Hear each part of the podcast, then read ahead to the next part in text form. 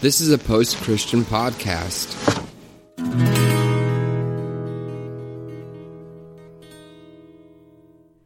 We are the Sacred Collective. All are respected, all are heard, all are welcomed. Join us. Welcome to the Sacred Collective. Um, let's do roll call. I'm Brien. Joshua. Caleb. Eric is here. Kayleen Uh, Amanda's making some tea, and, and so she'll be here, and little searching. Ava's there too. So if you hear a little little uh, doll face, um, uh, what I want to, what we want to talk about, I came up with this because I'm a little uh, using the word triggered um, about the state of the church in America. I can't say for other countries, but for ours, and I think a lot of us here in the room would agree that the American church is in decline. Um, and most of us here have either been to college or seminary and can probably attest to see that that's true. I mean, I have some questions that kind of lead us, but before we kind of jump into it, does anybody have any probing thoughts or questions or anything they want to? I was up late in the middle of the night one night because I had to go to the bathroom and I couldn't go back to sleep, so I was watching YouTube. And in my feed popped up this thing from what was it like PBS? I want to say, or I think it was PBS about the decline of the church in America and all of the different reasons why people our age and younger aren't going to church and it was really interesting and i sent it to brien at like two in the morning hoping that it wouldn't wake him up and i was like oh that would be interesting for us to think about or talk about or whatever but i unfortunately didn't send it to the rest of you little seed in my mind. I know. Unfortunately, I didn't send it to anybody else because it was it was two in the morning. You didn't really want it, so you know, like, just saying. But When I think what that part of that conversation or that article, and then part of um, some que- or some conversations I've had this past week with some people in my tradition and others have made me really question and really doubt um, a lot of people who are in quote unquote you know church really care about the betterment or improvement of church of whatever whatever church is. Um and i guess i'll just i guess one kind of thought that i had that i wanted to bring up is why do we think that the american church is in such a decline i mean i know it's kind of a loaded question but just all, like gut feeling why do you why do we think that it's in such a decline Ugh, I think that there's like a hundred potential factors. Um, I think. I mean, when I think about that question, so like so many things come to mind from like um, dissatisfaction with like the church's ability or desire or efficacy to respond to like real life issues that people are facing. I think a big thing is is also just like how at least at least among kind of the more conservative fundamental branches, which is probably what most people associate with Christianity is Right. like conservative, fundamental, evangelical, kind of like right wing stuff. Um, I mean, I think if you were having a conversation with a primarily Republican audience, the answers might be different. There, there might be pushback to if the church is declining or not. Um, but from my perspective, I think that's a big reason is seeing how in bed the church and the Republican Party are with each other. I think that's a big turnoff for for a lot of people. Well, I mean, just look at this last election in 16, where, what was it, 81% of evangelicals, white evangelicals, voted for Trump. Yeah. I mean, that's uh, that's the highest it's ever been. You know, higher than George W., higher than any other Yeah. you know Republican president, which is just staggering. I think what comes to mind for me is that religion is primarily about identity and not about belief. And through the 70s and 80s and 90s, there was a huge push for authenticity and for people to just, like stand up for what they really believed in. You know, whether it's through cinema or um, you know, books um, or through teaching, through you know different civil discords, people become accustomed to to smelling bullshit and to to being attuned to it, not more. You know, um, like well, the priest says this, but he doesn't do it, and before you couldn't hold that person accountable, and now you can. So when you're holding your leaders accountable, and you just see that they don't they don't believe anything that they're saying, there's just something that our, I think our generation in particular doesn't want to have anything to do with that. Right. We're, we're just we don't have time for that. We don't have time to to fake all this shit. We'd rather have real, authentic relationships, even if they're messy and difficult, than have just be having lies. Yeah. Like, we're just sick of that. I mean, that's why that's why I think we're much more okay with divorce. We're much more okay with um, all sorts of things that used to be taboo Yeah. in this country. Um, I would say I think there's even, and this might be reflective of my own journey, like where I'm at personally right now. But I I would say there's almost more of a focus on a desire for authenticity and genuine genuineness now than I've than I ever remember. Um, but yeah, I think people are like, I don't want to deal with this bullshit. Like, I don't. I'm I'm tired of. I'm tired of like. Yeah, like what you said, like not not walking the walk. You know, like oh they they say this, but I see this. Um, and I think I think there's a lot of peripheral stuff that's not that's not part of the church, but is part of society that is really kind of like holding a mirror up to the church. Like things like the Me Too you movement, uh, Black Lives Matter, things with foreign policy, all these all these things that like as American Christians are saying, okay, here's these things that are happening outside of the church, and I'm in the church, and there's there's a disconnect somewhere. There's something that doesn't fit, um, and I think, yeah, I mean, I think kind of the analogy of holding a mirror up. It's like what what's going on in the world that is showing the church how wrong it is. Countless things, and I think that's a big a big part of of why people are I also think the leaving. the two giant sex scandals, you know, have something to do with the two. A place where people once felt safe is no longer a place of comfort. Like even using the word trigger, we're we're talking about an institution that's been around for two thousand years. You know, but like you talk about coming out of it, and you're like, yeah, it traumatized me. I, I think taking trauma seriously too, because I don't think people did that. People didn't have a voice. People couldn't do this.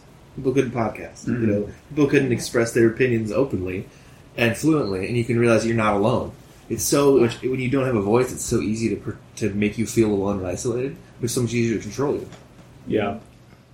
I think there's also something to be said for kind of maybe maybe um, like a critical mass. Like like there's all these things that have kind of been like simmering and like working in the culture and stuff, and at a certain point, it's kind of like there's this tipping point where there's not like necessarily a big event or issue that you can point to say that's when it changed and people started leaving the church. It's just kind of like we got to a tipping point where there's just so many things in so many areas that have started to like add up and add up and add up. Yeah. Then, then we had a Reformation, and we just did the same thing again. I think it's funny how most of people's responses to this is just start their own new thing.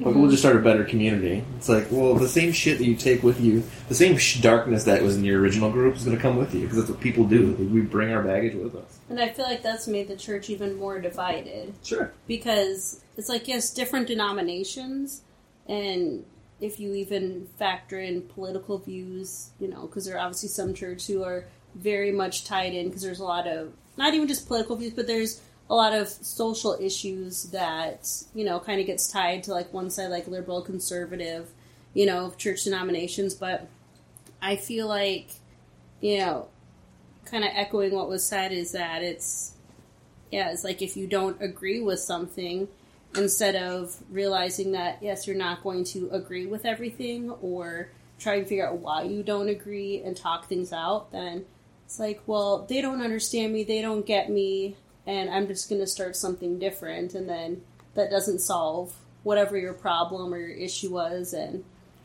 Yeah. And- Instead of being in the mess. yeah, and I feel like the church has become a lot less of a community and more self-serving and self-centered.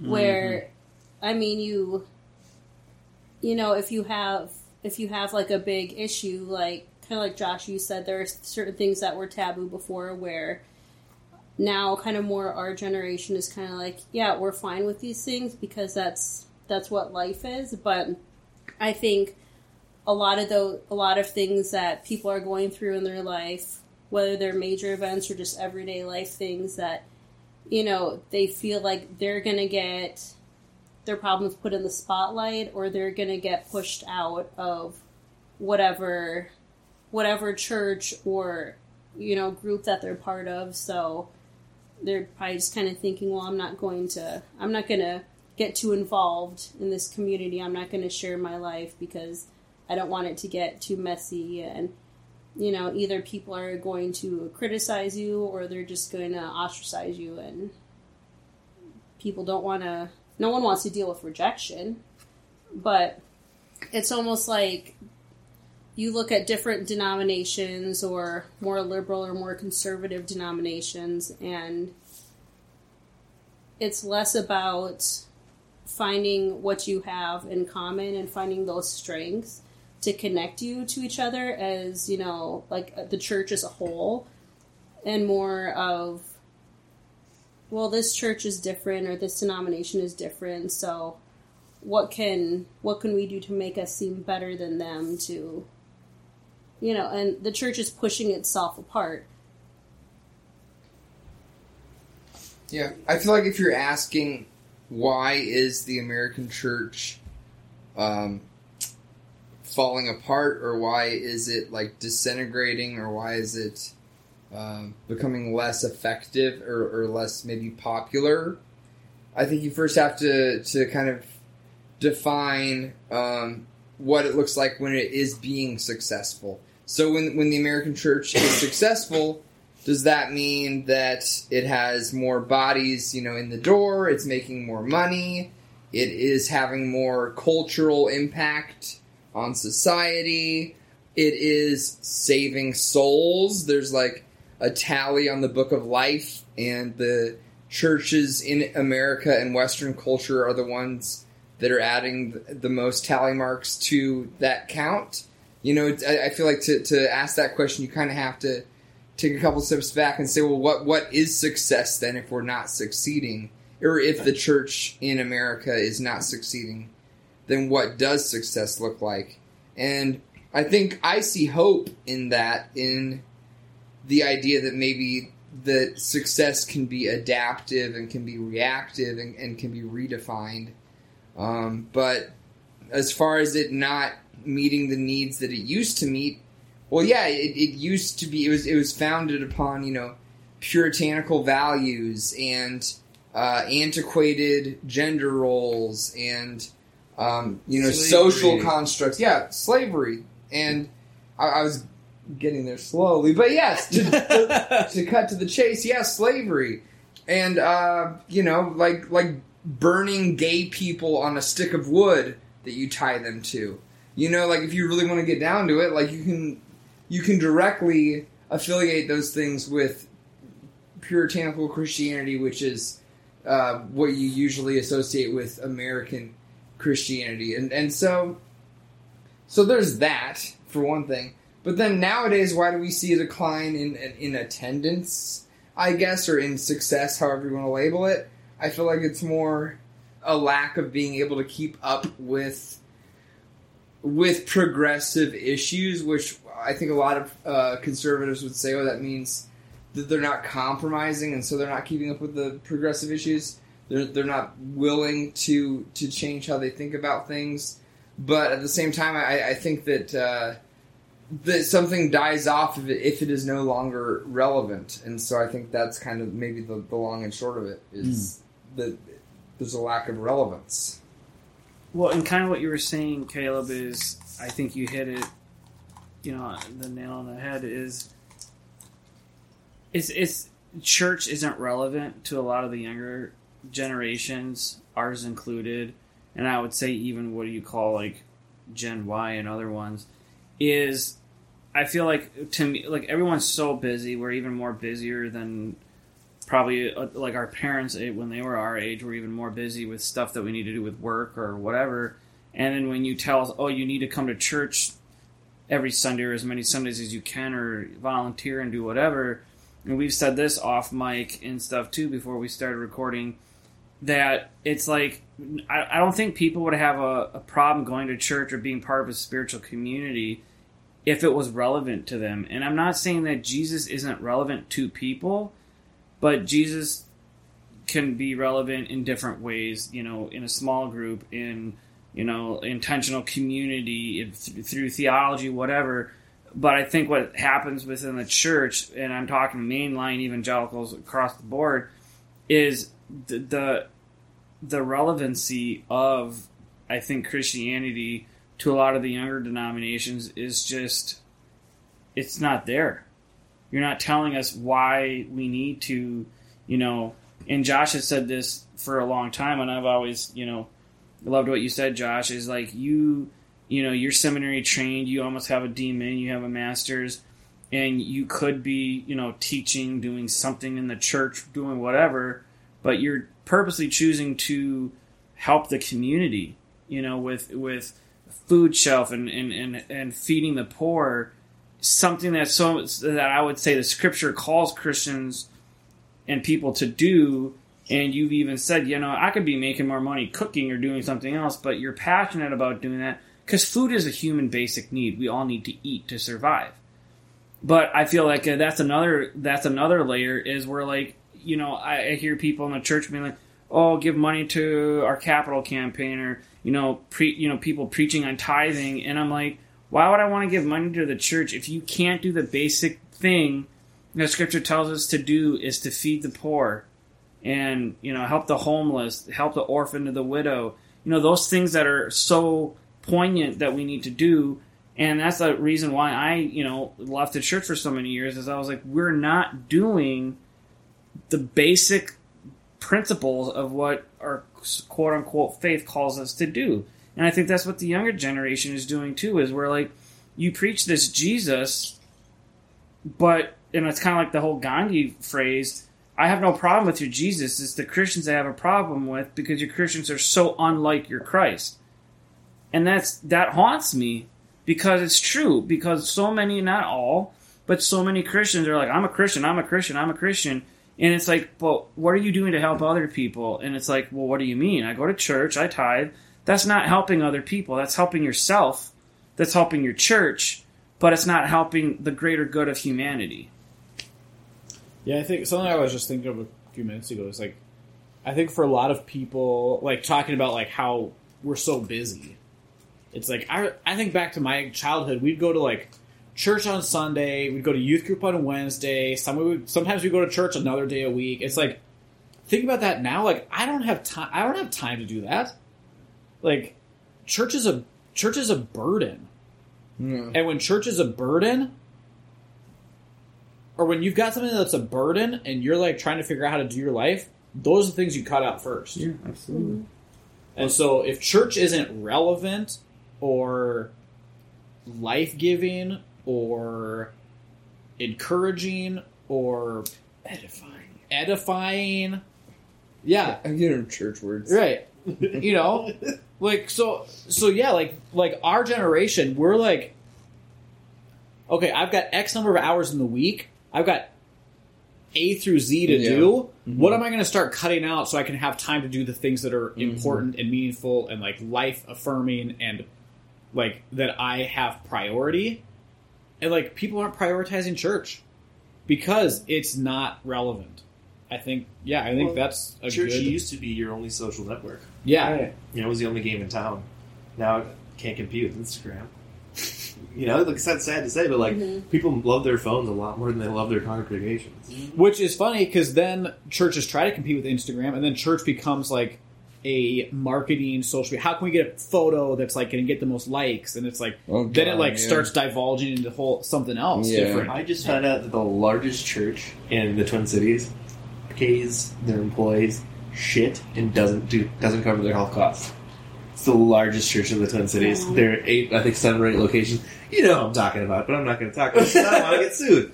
Um, we know who you're but I just found out they don't pay health insurance. they don't know. so this couple I was talking to, one works there, and the other one works at H and M, and they use his health benefits because they're better. Wow. Jeez. No way. H and M. Yeah, the the retail Oh store. my gosh! Under health insurance, on like their employee handbook, does it just say pray? Probably. Uh, Should be like, if you had enough faith, you wouldn't get sick anyway. yeah, Oh, right. It's all your jeez. fault. Insane. And pregnancy's a gift, but there's no complications. Oh boy. Yeah, so I thought that was that was interesting. I think it's funny because so I work at two churches, which I won't name, but one of those churches, if you look at their website, here's our story. The second part is our food shelf. So if that's their like one of their big goals that they're really, really, really interested in doing, why do they outsource it to a secular organization like me to do it? Right. Is it impossible to figure out how to make a food shelf? Right. Could you not go to another food shop and say, "Excuse me, sir, Yeah. how do you do this?" Uh-huh. Oh, that's interesting. Let's go to a few more. Right. Maybe we can find a way to do it. Yeah. Or do they think the people in their congregation wouldn't be interested in working or volunteering there because they're not personally benefiting from it? So it's like we have to Well, we have to outsource. the also it. telling part about it is because most of the congregation doesn't live in the community. Mm. You know, That is you've got a popular pastor. You know, people driving from the burbs. You know, to the scary east side. Wow. I feel like that's something that's also changed the landscape of the church with just that, like that like community social aspect is you know especially living you know in the twin cities people might work in one part of the twin cities live in another part and go to church somewhere else and so it's it's not anymore more where you go to church usually in your neighborhood like Yeah. in your community so you don't have like those ties which i grew up doing that because i grew up in a small town and it was the only assemblies of god you know church in town and so it's like a lot of those people there that like I went to, you know, like like Sunday school and then youth group and stuff. And there was one middle school and there was one high school, you know, for the town. So I went to school. I went to school, you know, with all these, you know, people, you know, and saw them, you know, like on Sunday night, Sunday morning, Sunday night, Wednesday night, and like Friday night prayer service, like you know so you had like that there is that sense of community but it's it's a lot more rare that you actually see people now at a church where majority of that congregation lives in that community so they're they're interacting with each other on a regular basis outside of that designated service time Yeah, and you brought up another point. Like small town America is dying too. hmm So, and that's churches were like the backbones of small towns. Mhm. You know, like in my town, you were if you were Baptist, you were a weirdo. You're either Lutheran or Catholic for the most part. We- Right. We didn't have any other options. So I was I played for the RCC team. So you know, it happens. But I mean, that also something you didn't you didn't choose that. Now people, a lot of folks didn't grow up going to church, so they don't really have a reference point. Like Catholic churches are milestones. Like you remember, like I remember my first communion in second grade. I remember getting confirmed. I remember doing my Mm, first confession. yeah. I remember going through the sacraments, you know, and doing Mhm. all that stuff. Um, and it was like different, you know, benchmarks of this is when you're this kind of person. This is when this happens. This is, you know, when you you know do this, this, that. Um, and it's kind of laid out to try to take care of you from the cradle to the grave, where Right. evangelical churches aren't set up that way. I'm not just going to say that evangelical churches don't get it because I I think that they don't get it, but mainline churches aren't getting it either. And The Methodist church just split. yeah, the Methodist church just split. Um, that's a long time been ago. It has been a long time coming, and it might be healthy, but I mean, you know, the UMC voted down, and I would say a good, and this is the same thing with in my denomination too, where predominantly urban suburban churches and congregations vote for being gay, you know, open and affirming on on on GLBTQI plus, and more small town churches are like, no, like we're not going to do that. And the UMC church more or less came out and they're like, well, we're this is what we're going to do. And then all the big, you know, population of the UMC who are more smaller towns and rural are saying, well, no, we're gonna we're gonna be we're gonna be Methodist, but we're gonna be our subset, which has happened through. I mean, church splits, denominational splits have happened for centuries. I mean, it, it's something that we do as people. We don't like each other, so what do we do instead of working it out? I'm going to split and be different from you. The same thing happened with the ELCA ten years ago, Yeah, and it decimated the ELCA for a long time. and that that vote It's happened still- in Minneapolis. I know people are still recovering. The Yeah. ELCA still hasn't recovered from what happened No. because the, the economy burst at the same time. Yeah. Well, and I'll say this, and Caleb and I had talked about this. So I grew up, obviously, don't want to beat a dead horse, but growing up evangelical, growing up AG, I would say more evangelical churches, their theology is very conservative, but actually, the events that they do, like church camps, um, other events that they do, are very liberal. They'll like someone be like, "Hey, I want to bring a whole bunch of punk bands, Christian punk bands in, or heavy metal bands." They'll churches will be like, mm, "We might not like that, but hey, if it's going to reach people, if people are going to have a good time. Let's go do it." Right? They'll take a chance and they'll be like, "Whatever." And it's not even being hip, but they're like, "Hey, we care about the young people in our church." But then you have progressive churches, and I, whatever label, whatever denomination, put that in there, and they'll be like, "Well, our our theology is super progressive. Uh, you know, A, B, C, D. You know, this is what we are." And but then, so their theology is su- their theology is super progressive, but then they want to be like, "Why don't we have any youth in our church? Why don't we have any young adults? Why don't we have this, this, and this?" And I'm like, Yeah. your theology is so Mhm. liberal and progressive, but the way you do church, Yeah. the way you do ministry, the way you do community Mhm. is so conservative. And because the way you do it is so conservative, by default, you you ostracize yourself Right. into this close, segmented group, and then you come to people like me and be like, "Hey, why isn't this happening in our churches? Why isn't growth happening?" You're like, because you're boring. Exactly. You're boring. You're not going back to what Eric and I and others No one said. hitting the board for You're, the you're not making it relevant to us. You know, if we have to cut things out, we're all, every five oh, zero, e- everyone is busy in their life, A through Z. And what is the first thing we're going to cut out? Like Eric said, we're going to cut out church. We're going to cut out these things that take time away from our family, from the things that, like our own self care, what we want to do. And then the church is like, well, why, why don't you want to be a part of our church? Why don't you want to tithe? Why don't you want to do this and this? And it's like, because because you're it's it's boring. It's uh, it's not relevant to us anymore, and I can actually teach myself in essence what you're teaching me, and I don't have to get up at the ass crack of dawn on a Sunday morning to go to church. And that's another thing. Whoever created church early on a Sunday morning should be slapped in their face because I have to get up every day to go to work. Why on one of my days off do I want to get up at eight o'clock in the morning to get ready to go to church? Come on. I Seriously. think also uh, just think about it, not just relevancy, but also value. Like if it's not bringing value to me, and this this might be uh, uh, this could be a whole other conversation. Maybe this is like some like seepage over from just like American consumerism, but like I, like if I'm going to spend my t- if I'm going to pick what I'm spending my time on, it's going to be things that bring value to me. I'm not going to like waste time, even if it's relevant. If it's not bringing me anything or like doing me any good, or or if I feel like that's what its job is, and I feel like a lot of people, um, have this kind of sense of like obligation to church. Like, oh, I I'm obligated to go to church because I have to. That's like my requirement to be a good Christian, or to get into heaven, or to like do what I'm supposed to do. And I think people are kind of wising up, being like, "That's stupid." Like, Well, I think people are getting. I think this might be part of part of my answer to why the American church is fading is people are getting smarter.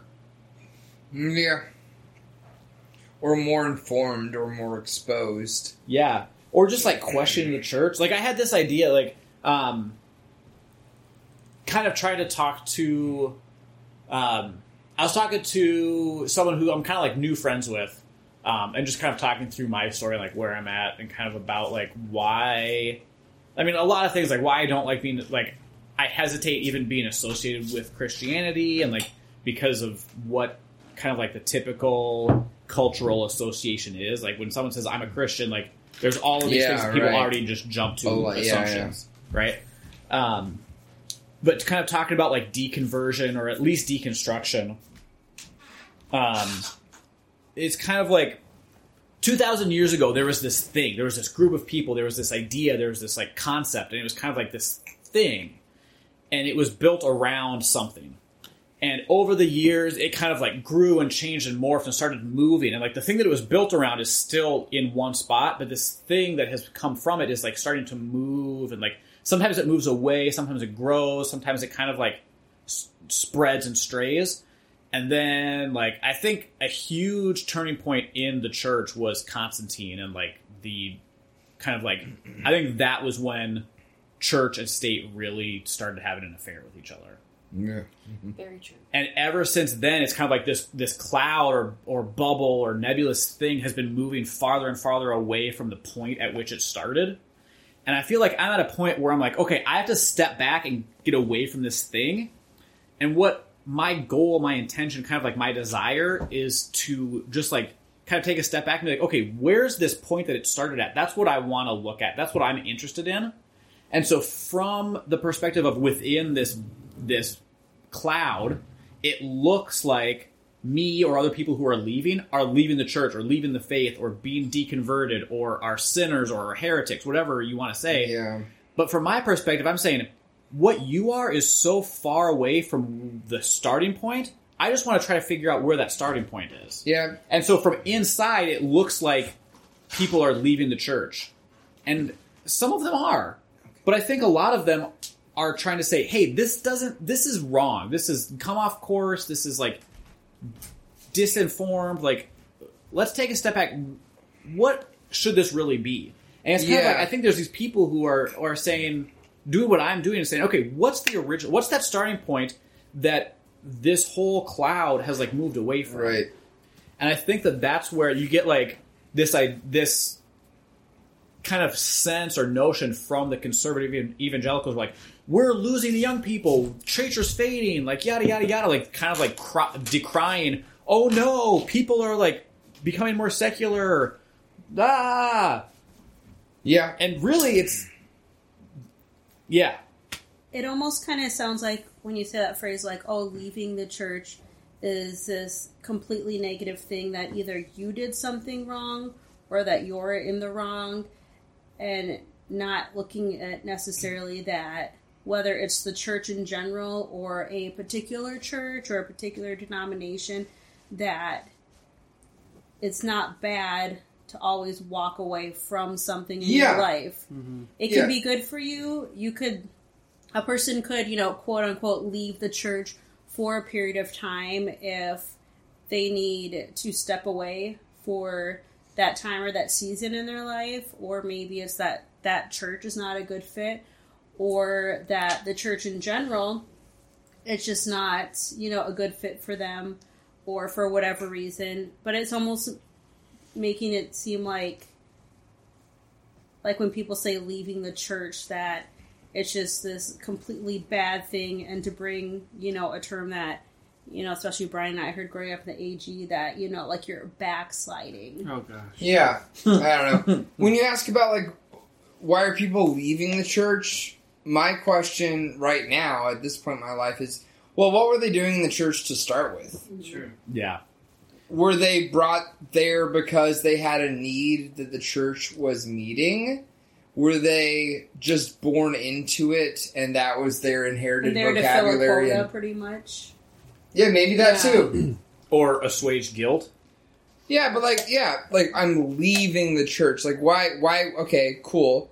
But why were you there Yeah. to start with and and and if you are under the impression that you're supposed to start in the church and then leaving it is the event and not joining it is the event then then who told you so who told you that you're supposed to start you know or or uh, find yourself in a place of affiliation with the church I feel like that feels similar to like my journey. Like, so I was raised Catholic, and then was introduced to evangelicalism, and was like, "I'm in love, guys." um, and I was with trying- a man Yeah. and his name is jesus Um, so it was kind of like what Eric was saying. Um, I was trying to find the truest form of whatever it is, whatever it was. The thing. yeah But the the closer you get to finding the truer form of whatever it is, the more you realize how f- how far away the church really is. And the church is so far away that it can't come back. Yeah. And so you become the asshole who who brings up stuff like that. At parties, will like, well, really, that's not historically accurate. And someone's like, "Fuck you, it's my faith." You know, Yeah. like I, it's what I believe. You know, it's my it's my my. But if you look at the truth. original Greek, oh, you're a sinner. you shouldn't read that shit. Yeah. King James only. But the the deeper you look Ooh. into the history of Bring that in Christianity, like particularly first century Christianity is my hmm. jam. So like when you look at that, it's you can't even say like what did Christianity look like? Well, it didn't look like anything. It looked like a bunch of different things because there was a bunch of different kinds of faith, like a bunch of different kinds of beliefs that weren't codified yet. So it was a very fluid, interesting thing. And then a bunch of rich rich people got there. They were like, "We're gonna make this thing something that we can do, so we can make money and we can rule over people." And then it became this big awful thing, like everything always does. Let me pivot. humans are bad at that. That. Let me pivot to this. What if Jesus What What? was your neighbor? what if god was one of us That was everything that was through our head. What if God was a slob like us? It's a good song, then. Yeah, it was. Just No. a stranger on the bus Trying to make his way home. Am I the only one that doesn't know that song? You don't know that song? What the Where have you fuck? been in the '90s, you '90s kid? Oh, I was I was homeschooled. homeschooled. enough said. Oh, now you use enough, that. enough said, Eric. He was homeschooled. Now it's an excuse like, oh, I was homeschooled. All of us, all of us were like singing the song, and you listen, and Eric's like, "What? What just happened?" It was a it was a popular what I feel like it was a the time. popular pop song in the nineties. Oh, yeah, I wasn't allowed to listen to that. Yeah. Who's saying Joan it? Osborne. Like it's funny to say, but like for real, The for real, Mormon? he was homeschooled. The poor guy. Who? Joan Osborne. Oh.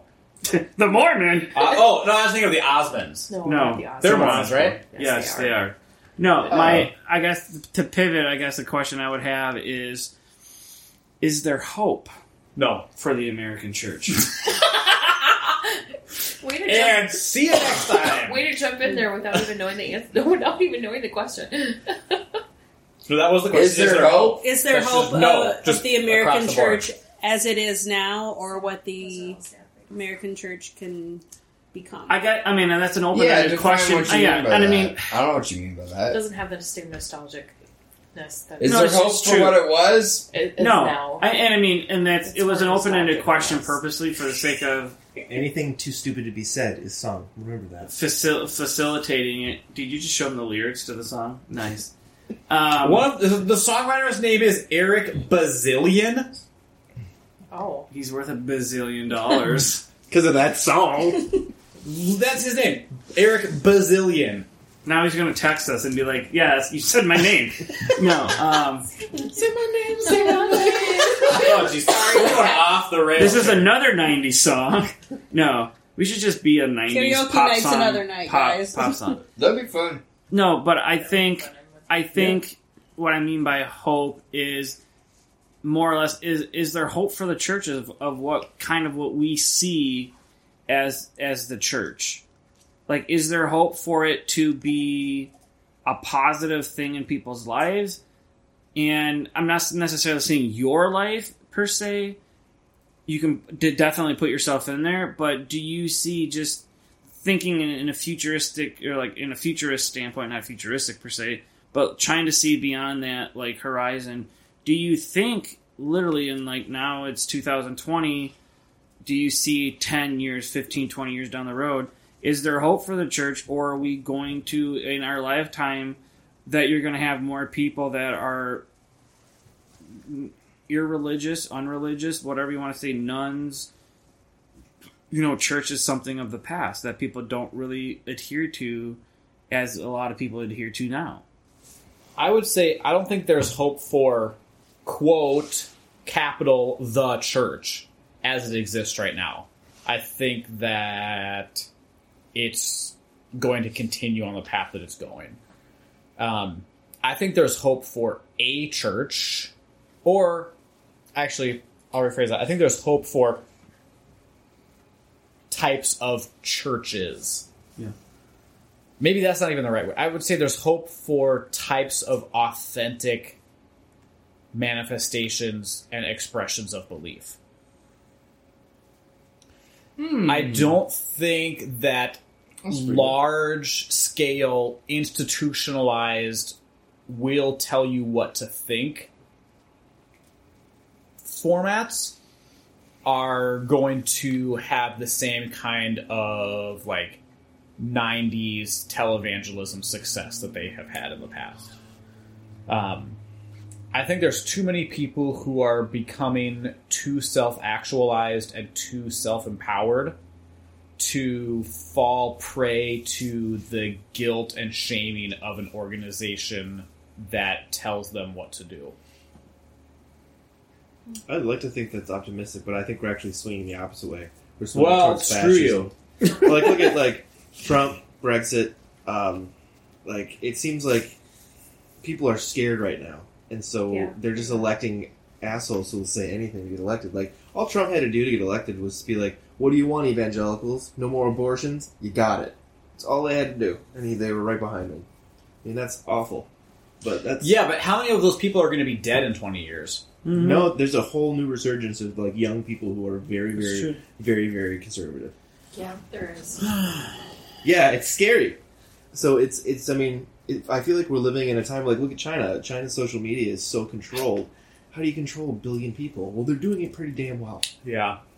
And my, you know, That's as I scary. said, But my there's friend, no church there either. There is the Chinese state church. Well, yeah, but that looks a lot. Well, I was going to say that looks a lot And different than our Catholic- church, the Catholic but church maybe maybe not. China too. I mean, and that's another whole rabbit trail yeah, too. and- But that's not something where any of us are experts on. Well, right. yeah. But then even like my good friend Scotty, who who's been on the podcast, but he's a minister in Europe. You know, he it's scary because in Germany, in Germany, in in um, France and other countries, you have a huge swing of of right wing ideology, right wing po- politics. So so you see that like, and I agree with Josh fully. Like, I think there's segments of with of Christianity that will prosper and do well, but I it's sad, but I'm not very optimistic about it. I'm very pessimistic. I'm very um I think ministries, I would say like I'm gonna shout out Revolution, what Jay does. I think what we do is Sacred Collective and a whole host of other groups. I think what Harley does, who we've interviewed, he does a heavy metal church service where down in Corpus Christi where he's at, so shout out to Harley. Um you know, things like that. I think those parts of church, Christianity, spirituality, I think those things are going to continue to do well and thrive. But as someone who's, I mean, my doctorate is in church leadership. I've studied the trends up and down within church. And yes, being away from that for five years now, I've, I've not grown optimistic Yeah. in in those five years and continuing to study that and to con- Yeah. continue studying theology and church trends and you know I I'm I'm fascinated about the church because I've grown up in it and I've dedicated quote unquote most of my life to it. But when you look at it's like when you look at the data, like if a scientist or a doctor looks at the data and they see something negative, they're going to call it out and say, "Hey, this isn't good," right? I mean, that's they're, they're called to that standard.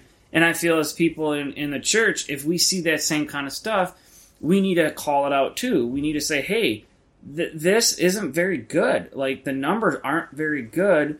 The trajectory of what we're doing is not very good." And I feel like myself and among a whole host of other people within Christianity are saying that. And I would say the majority of people are just twiddling their thumbs to be like, meh, whatever, it's fine. And I think that kind of mentality that we have, and like what you said, Josh, with how many people were just like, oh, you know, this person who's running for president says that he's not going to have abortions anymore. Let's vote for them without any other, you know, caveat. Like he's the least populous president on the planet. Like Right, right. And so I think all you put all those kind of things together, Every breath he takes is like a spit in Jesus' eye. yeah, and it's like it's not very optimistic. And I was actually talking with a coworker today at, at church, and she's very more conservative Baptist. And and I said something because she was raging like against her church and you know pastors and stuff like that. And I said I feel like if Jesus was walking here on earth right now, I said I feel like Jesus would go into most churches, and I said regardless of denomination, and do like when he was in the temple with the money changers and he, when he went ape shit. I said I guarantee you, almost every church that Jesus would walk into, he would just flip it over and be like, "You are not doing this for the right reasons. You're doing it for yourself. You're doing it all for selfish reasons." And then everyone would be like, "Well, well, well we did it for you," and Jesus would be like, "No, you didn't." You're not doing this for me. You're doing it for yourselves. Yeah. Well, he's he said that too. He was like to people who were like, "Oh, well, we did this, we did that," and he was like, "I. Depart from me. I never knew you. Yeah. And so maybe I mean I guess So if you my, take that literal. Here's my question to you: Say that you're not optimistic. Um, what's your kind of qualification or baseline? Because I would I would propose that maybe it is optimistic. That maybe it's a good thing that in 20, 30, 50, 100 years from now, the American church will die and like something better will come out of it. Because if you have like using kind of like your doctor health analogy, like if you have something where you're saying there's something happening and a bunch of things are fleeing from it. Like let's use let's use the Australian wildfires as an example. There's fires happening and there are people and animals and stuff fleeing and like dying. No sane person is going, okay, how can we get more people and animals to go back into the fire? Like the fire is the problem. They're leaving. There's a reason they're leaving. And that's what we need to change. We don't need to say, how do we get them back into the fire? We say, how do we get rid of the fire? Right. So maybe what we need to be saying is, how do we get rid of the current American church? Yeah. And how do we get something that is what the people actually want? All these people that are leaving, Yeah. they're leaving for good reasons. They're not Yeah. leaving because they've been possessed That's by Satan. No, that's a good. Very good point, Eric. It's a nice- Yeah. They're leaving because of good reasons. Yeah. How do we address those reasons and get rid of the what hmm. they're leaving and address why they're leaving instead of saying because that's I feel like that's what churches are doing. They're saying, how do we get people back into the pews? But we don't want to change anything. We want to change the people that left. Like that's the wrong. Mm-hmm. We're not. We shouldn't be looking at how to change the people that are leaving the church. We need to learn. I'm saying we loosely, loosely. Yeah, I know, I 'cause know what you mean. I don't necessarily consider myself part of that we, but the church needs to instead of saying we need to change all of these people that are leaving and get them to come back. A better question is how do we change or how do we use that as as a lesson and say they're leaving because they're not getting something mm-hmm. or they're not There's getting what lack. they need. There's a mm-hmm. lack. So what do they need and how do we provide that? Because that's mm-hmm. that's what the church should be. The church should be a place that people go, not that people leave. Yeah. What Hundred percent. something that I am trying to do with Revolution is uh, this idea of reclaiming things, reclaiming terms, reclaiming uh, concepts, narratives, stories, literature, and um, I guess what I'm trying to respond to is the question about American Christianity. Like, if we're gonna, I, I think it can thrive and that it can continue to be sustained, but a lot of things need to be redefined, reclaimed, re examined, reevaluated. Um, otherwise, we can throw it out and, and build something new, like Eric was just saying. But if we want to, if we want to, or, or, or if we, not even if we want to, but if we do end up retaining a lot of those um, terms and uh, and institutions that we already had to start with, then we really need to do some reconstructing. I think. You're gonna say something, Ryan? No, no, I was just part of me was just thinking, and, and I mean, kind of agreeing with both what you and Eric said. Where I think, and I mean, I purposely left that open ended to to more facilitate the conversation, but I think we need, and, this is in my gut and in my heart. I think we need they're they're parts of kind of capital church if we think about not church universal but like what we think of church like going on a sunday you know whatever regardless of denomination Uh, there's some good churches there's good ministries there's good all, things like that. I'm not saying that there are you know i'm not trying to say every church or every ministry is bad but i do think we're at a pivotal time in our culture where you know and i know like deconstruction is a hot button word but i do think within the church itself it does need to deconstruct. And i think some denominations i think some a lot of christians and, and non-christians and uh, you know a, lot of people are deconstructing uh, long held beliefs whether it was inherited through family through whatever. But i do think that if christianity or also the church is going to thrive in in christianity or not even thrive but just to continue being relevant it needs to go under under construction. You know, it needs to go under Yeah. the microscope. It needs to reformulate itself. And I feel like, uh, and I know a lot of times we have our frustrations with evangelicalism because a lot of us were raised in that. But I'm going to call out evangelicalism. I'm going to call out mainline Protestantism um, because both of these kind of streams within Christianity they get some of the points and then they don't get a lot of the points and you know it's going back and forth of their theology or that theology they're conservative they're liberal whatever they're politically this way they're politically that way and it just gets lost they it's finger pointing and where where I get mad is I'm like you're not doing this kind of mandate that I feel like Jesus tells us to do is to love one another to feed the poor you know or feed the hungry clothe the poor you know, help the homeless. And none of us are really doing that. Some people are, some churches are, but it, we're we're failing at it, and it it bothers me when I myself and among countless others try to call that, try to speak that that that to that power, and then everyone rejects us, and everyone is like, "Oh no, you don't, you know, you you, don't know what you're talking about."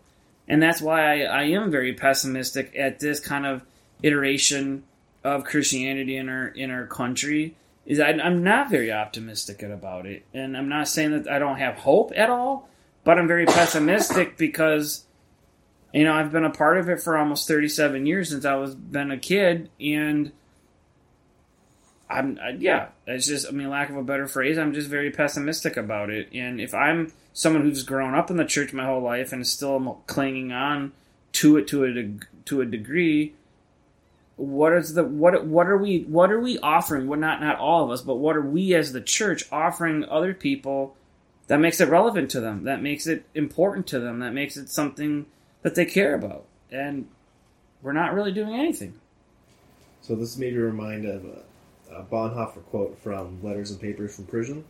You guys, have you guys heard this one? Uh, may I read it? Please. But it says, "Anxious souls will ask what room there is left for God now, and as they know of no answer to the question, they condemn the whole development that has brought them to such straits." Um, he's talking about the Holocaust. Like after this, it'd be very easy for anyone to see this development and say, "There's no room left for God in my life," and Mm, yeah. and who brought us here? The churches. The churches were leading the way, you know. They got into bed with Hitler for sure. The Catholic Church definitely did. Yeah. And then and then they finally figured it out. By then it was too late. He had too much power. But I mean, that's what we're doing. That's what we're doing right now. Yeah. Although- we're condemning the whole development that has brought us to this situation. Yeah. Though I must say that the late night people are having a lot of fun with this particular administration, and it's gotten quite creative. I have to say. So Oh yeah. cartoons, Yeah, especially. I feel I feel like we have to keep reminding ourselves that this isn't normal, Yeah, I and know. it shouldn't be normal. You No, know, it shouldn't be normal Mm. at all. Actually, it's just crazy, ridiculous. I watched. I, okay, whatever people think about Howard Stern, whatever. I I watched his his interview with Hillary Clinton that he did like not that long ago on YouTube, and it was a really good interview. And holy crap. when I was listening to it, I was like, so that really did happen. The whole thing with Russia and the whole, all, all that all, I mean, if you listen to her talk about it, it's insane how it all came together and how we let it happen and how Facebook is doing nothing to fix all of the the stupid crappy ads that are popping up and where the hell people are getting them from. I don't even know. Yeah, and the, But- the second in charge this week said that he, they might help get Trump elected a second time. Who said that? The second in command at Facebook. So obviously Facebook has their own agenda, but um We'll make more money because of them. true. Our, our political offices is all Well- the last fifty to seventy years has all been about money. It's not been about what they're going to do for our country. It's about who's going to pay them the most. I mean, because you look at all of our presidents when they've left office, and they've all had six, seven figure deals for books, for speaking engagements, for whatever. And I'm like, you're not for the quote unquote people. You're in it for yourself. Let's be honest. I don't care if you're a Christian, an atheist, you know, whatever. I don't care what what you are. You're doing it for the money. You're not doing it for quote unquote the American people that you. More power. Yeah, it's power. The mo- uh, to me to be to want to run to the biggest office in in the nation, if not the world, you're a megalomaniac. That just got heavy. Maybe we should do recommendations. I'm sure people are gonna email and be like, "That was just really heavy." We're at the start of a really big. Day. By the way, downhill. I, I can say I know that song. I will say this: uh, we did get some fan mail. Oh, Um, Do share. I will. This is mine Um, Yeah, mouth. it said that we want a free cruise to the Caribbean. press one. Press one for more information. Yeah. Was it for my mom? Sacred Collective's going on a tour for three months just to let everyone know. No, um, somebody actually from my church listens, and we have a fan. Um, so I want to shout out because I know she listens, Renee Fenning. Hey, Renee. What up, Renee? What up, Renee? How you doing? Uh, she she's a seventy-four year old. Damn, you're looking good, Renee.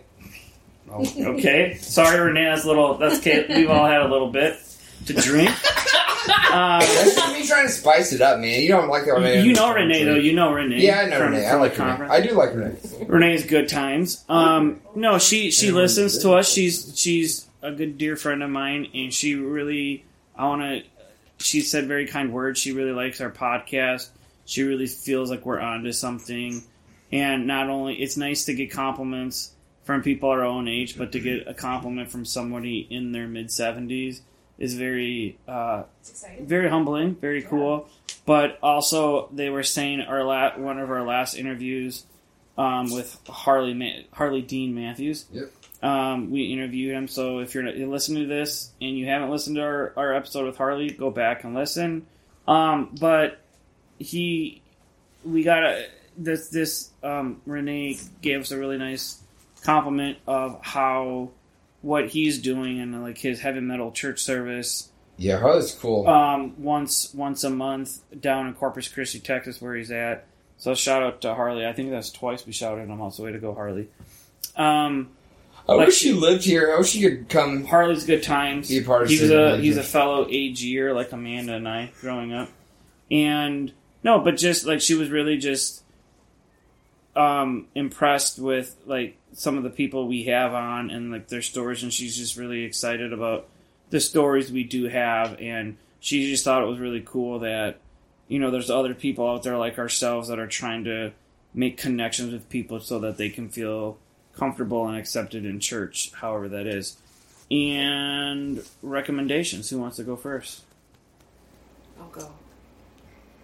I was just thinking about it, and I totally recommend the the interview that Howard Stern did with Hillary Clinton. It was actually really, really good. When did that come out? It, I don't, I don't know when it came out. I just randomly found it on YouTube. Like it showed up in my feeds. Is it I like from it. It's like- 82 or 92 no, no, no. It was like recent, oh, Okay, within the last like. Yeah, sorry. It was They've both within. been around for a while. Yes, Yeah, I know, I know, but it was it was within the last couple months actually, because it was to promote her book, the the book of gutsy women that she wrote with her mm-hmm. daughter, and so, but it was like two hours long, so you know it's a little bit of a time commitment. But when you are sick and you don't feel like doing anything, that works. So it was. I thought it was a really good interview, and he, he wasn't doing his normal jock sh- shock stuff. He actually kind of doesn't do that stuff anymore, but it's very thought provoking. And I was like, oh, that really happened. Why do we have this person in charge right now? like, how did that happen? So, explains a lot of different things, I think. Um. Well, one point to you. Mm-hmm. You were sick. I, my suggestion is that you need to pray more. Oh yeah. Watch me roll my eyes. at- I felt those eye and rolls. do heroin. Um, Oh yeah, um, I do not endorse that. I do not that'll endorse make you that. feel a I don't lot either. better though. My suggestion is a new Netflix series called Marianne. Oh, I've seen it. So good, Terrifying as shit. but so good. So good. So good. well done. Extremely well, like, extremely good cinematography, amazing acting, like, super compelling, like, terrifying. Yeah, you probably pee yourself. It- Absolutely I was gonna say, terrifying. like, Like, me- get it's full- lines terrifying. Get was like- full body goosebumps multiple times per episode. I agree. Like think it's I like- so good. It's in French. I suggest watching it with subtitles. I did. Yes, I Um, agree. Good call. yeah, it's great. It's terrifying. It's good. I no, I told you mean watch they, it. they have a dubbed version of it. yeah, they have a English, dubbed but- version also. But the Oh. the actors who did that aren't nearly as good as the actors in the show. no, Oh, No, I watched I it. I watched always- it. I watched it in French with English subtitles. That's the best way to go. yeah, good call. Way there. subtitles are always better than dubbing. Yes. True. Um, I would recommend not watching the BBC Netflix series Dracula. Oh, an anti-recommendation. The the first episode is excellent. The second episode is also pretty well, and the third one they shit the bed and then they try to take the bed to a ball. It's terrible. Do you like the guy who played Dracula though? It's not in the third episode. The third, in the third episode, it felt like I was watching a completely different series with. It felt so campy. Am I right? Yeah, The first two episodes, you're like, oh, I, "This is legit. I get it." And then you watch the third one, you're like, "What am I watching?" yeah. You're like, what did they do? What Is just this, is, this a, is this a funny? Is this a joke? Yeah, Are you doing no, this? yeah, Are yeah, you I having a laugh? Having a laugh? Are you having a giggle? Are you tickling my tummy? Probably gonna. it's probably gonna get picked up for season two. You know. Well, maybe they can go back and may have a time machine and go back before the end where he commits suicide. So, anyways, my recommendation is season two of the show "Making It is out. it is. It's so Amy good. Poehler and Nick Offerman. It is so good. Brien and I just finished it. We will not mention anything Fantastic. Um, is it to what, spoil anything. What's it on? What service is it on? Hulu. Hulu. Well, it's on it, NBC, NBC? but if you have Hulu, Yeah. it's all of them are on. So it's I thought it was about- pronounced Hulla. You're drunk, Caleb. Go home. But yes, it's it's very good. It, it's just really cool because there's there's some people who they've had jobs or their degree is in the art field, and then there's a guy who's like an engineer and um who does incorporates robotic stuff in it. There's like this 19 year old kid who's amazing, you know, with all the stuff that he does. So I mean, it's just a really great show. Go and watch it. It's called Making It. So they have different. uh They have like a shorter time limit, like a three hour like project that you know Faster they say, craft. Yeah, faster craft, and then they have like a master craft where they have like a whole day like type thing, and then you know it's they're like the judged Great British Bake Off. yeah, and arts then like crafts. you're then they eliminate Oh, people, and you end up did- I and then you end up with that. one you know final master um, crafter. Cool. But it's a very good show. cool. No, um, two podcast recommendations I thought you just said Tupac. That's what I Tupac thought. Tupac recommendations. That's where he went. That's a deep cut right there. funny. Tu- Tupac. I don't think Tupac is a deep guy. He's, he still lives. He still lives in my heart. Uh, Next no. to Jesus. in Philly. And Philly. I was born No, in West Philadelphia. Born and Raised. Oh, jeez. Just give us your recommendation. No. Do you remember that, or because Yes, I know the Fresh Prince. Thank you very much. Oh, hip hop music. show I was allowed to watch. We're going off the rails. Stop. I want to give my recommendations, Caleb. he gets super defensive about homeschool unless it benefits you. I was homeschooled. I can pick and choose what I want to like. Eric, you knew you knew Fresh Prince, but you, Go you didn't. Go smell you later. No? On the playground. I walked up to a house about seven or eight. Yeah. Okay. Okay. Two podcasts I want to recommend. The first one, I haven't even told you about this, man. It's good. It's called Blood Ties. You did tell me about it because I Um, saved it. It's about, I'll just say quickly, it's only like a six episode, like little mini limited series. Um, but the two main actors who do it is Josh Gad, who is more known as Olaf from Frozen, um, and other things. He's done a lot of stuff. He's very. yeah, At least so- in our house, he is He known. He's very successful. Yeah. and he's really good. And it's just really weird to hear him cursing up a storm compared to all the kids and family movies he's in. hearing him curse, it's funny. and then the actress uh, Jillian Jacobs, uh, she was in the show called Love on Netflix. Which Gil- I- it's Gillian. oh, Gillian. Sorry, Gillian. Gillian Jacobs, and Community. and she was in Community. So they're the two people that um, are in it, and it's really good. The other podcast that I want to highly recommend, since Amanda made me think of it, um, it's called In Bed with Nick and Megan. So it's Nick Offerman and his wife, uh, the comedian and actress Megan Mullally. Um, they have- Who is Tammy number two on Parks and Rec? Yes. and she's Oh, yeah. also in Will and Grace as the assistant, which is still probably my favorite thing she's ever been in. And literally, their podcast is them sitting in their bed in their pajamas interviewing people. Um, they've interviewed Will Forte, Lisa Kudrow, Jenna Fischer, and a lot of people that they were in TV shows with. But it's absolutely hilarious. I mean, I've actually probably tinkled my pants a couple times at work listening to it. So if you're Is that in what the, you refer to as wetting the bed? yeah, that exactly, Amanda. I've wet the bed Pretty good. listening to them. I've wet my boxers. Um, I don't wash my clothes. My wife washes my tinkle drawers for me. my tinkle drawers. My Tinkle drawers. Oh, wife, I have a batch of tinkle drawers. Freshly prepared. Uh, we're not going to get any Oh. likes on this episode. Oh, we're gonna get a ton of likes. So yes, those We're two terrible. podcasts. Anybody else? Are we all done? I'm gonna add a second one. Um, I'm only like 50 pages into this book, but I'm loving the hell out of it. It's called Big Magic by oh shit, I hope I get her name right. Elizabeth Gilbert. She wrote Eat, Pray, Love, Okay. which I did not read. Um, I got this book on the recommendation of a couple other people who had it on their kind of like year end best books that they read last year list. And I was like, all right, I'll give it a try. It's phenomenal. Her writing is super cool. I can tell why Eat, Pray, Love was a bestseller. Um, but this book is about, like, basically it's about. Um, Eating. No, no, no. praying, No, no, no. It's called Big Magic. Loving. Yes, no, no, no. Big Magic. It's about, like, basically manifesting creativity in the face of fear. Oh, cool. Um, very cool. And not like, oh, you're a painter, you're an artist, or like doing like the art, but like creativity just in the way of like having ideas and like going for them. Like you got an idea for something creative, you've got an idea for art, you've got an idea for a business, you've got an idea for a podcast, you've got an idea for just like something to do around the house, like whatever it is, like it's about like just going for it and it's like really cool. It's like really empowering. It's yeah, it's cool. It's a good book. Cool. Till next time. Yeah. We out. Bye. Thanks for being part of our conversation. To continue the conversation, find us on social media at Sacred MN. Hi, I'm Caleb with Post Christian Podcasting.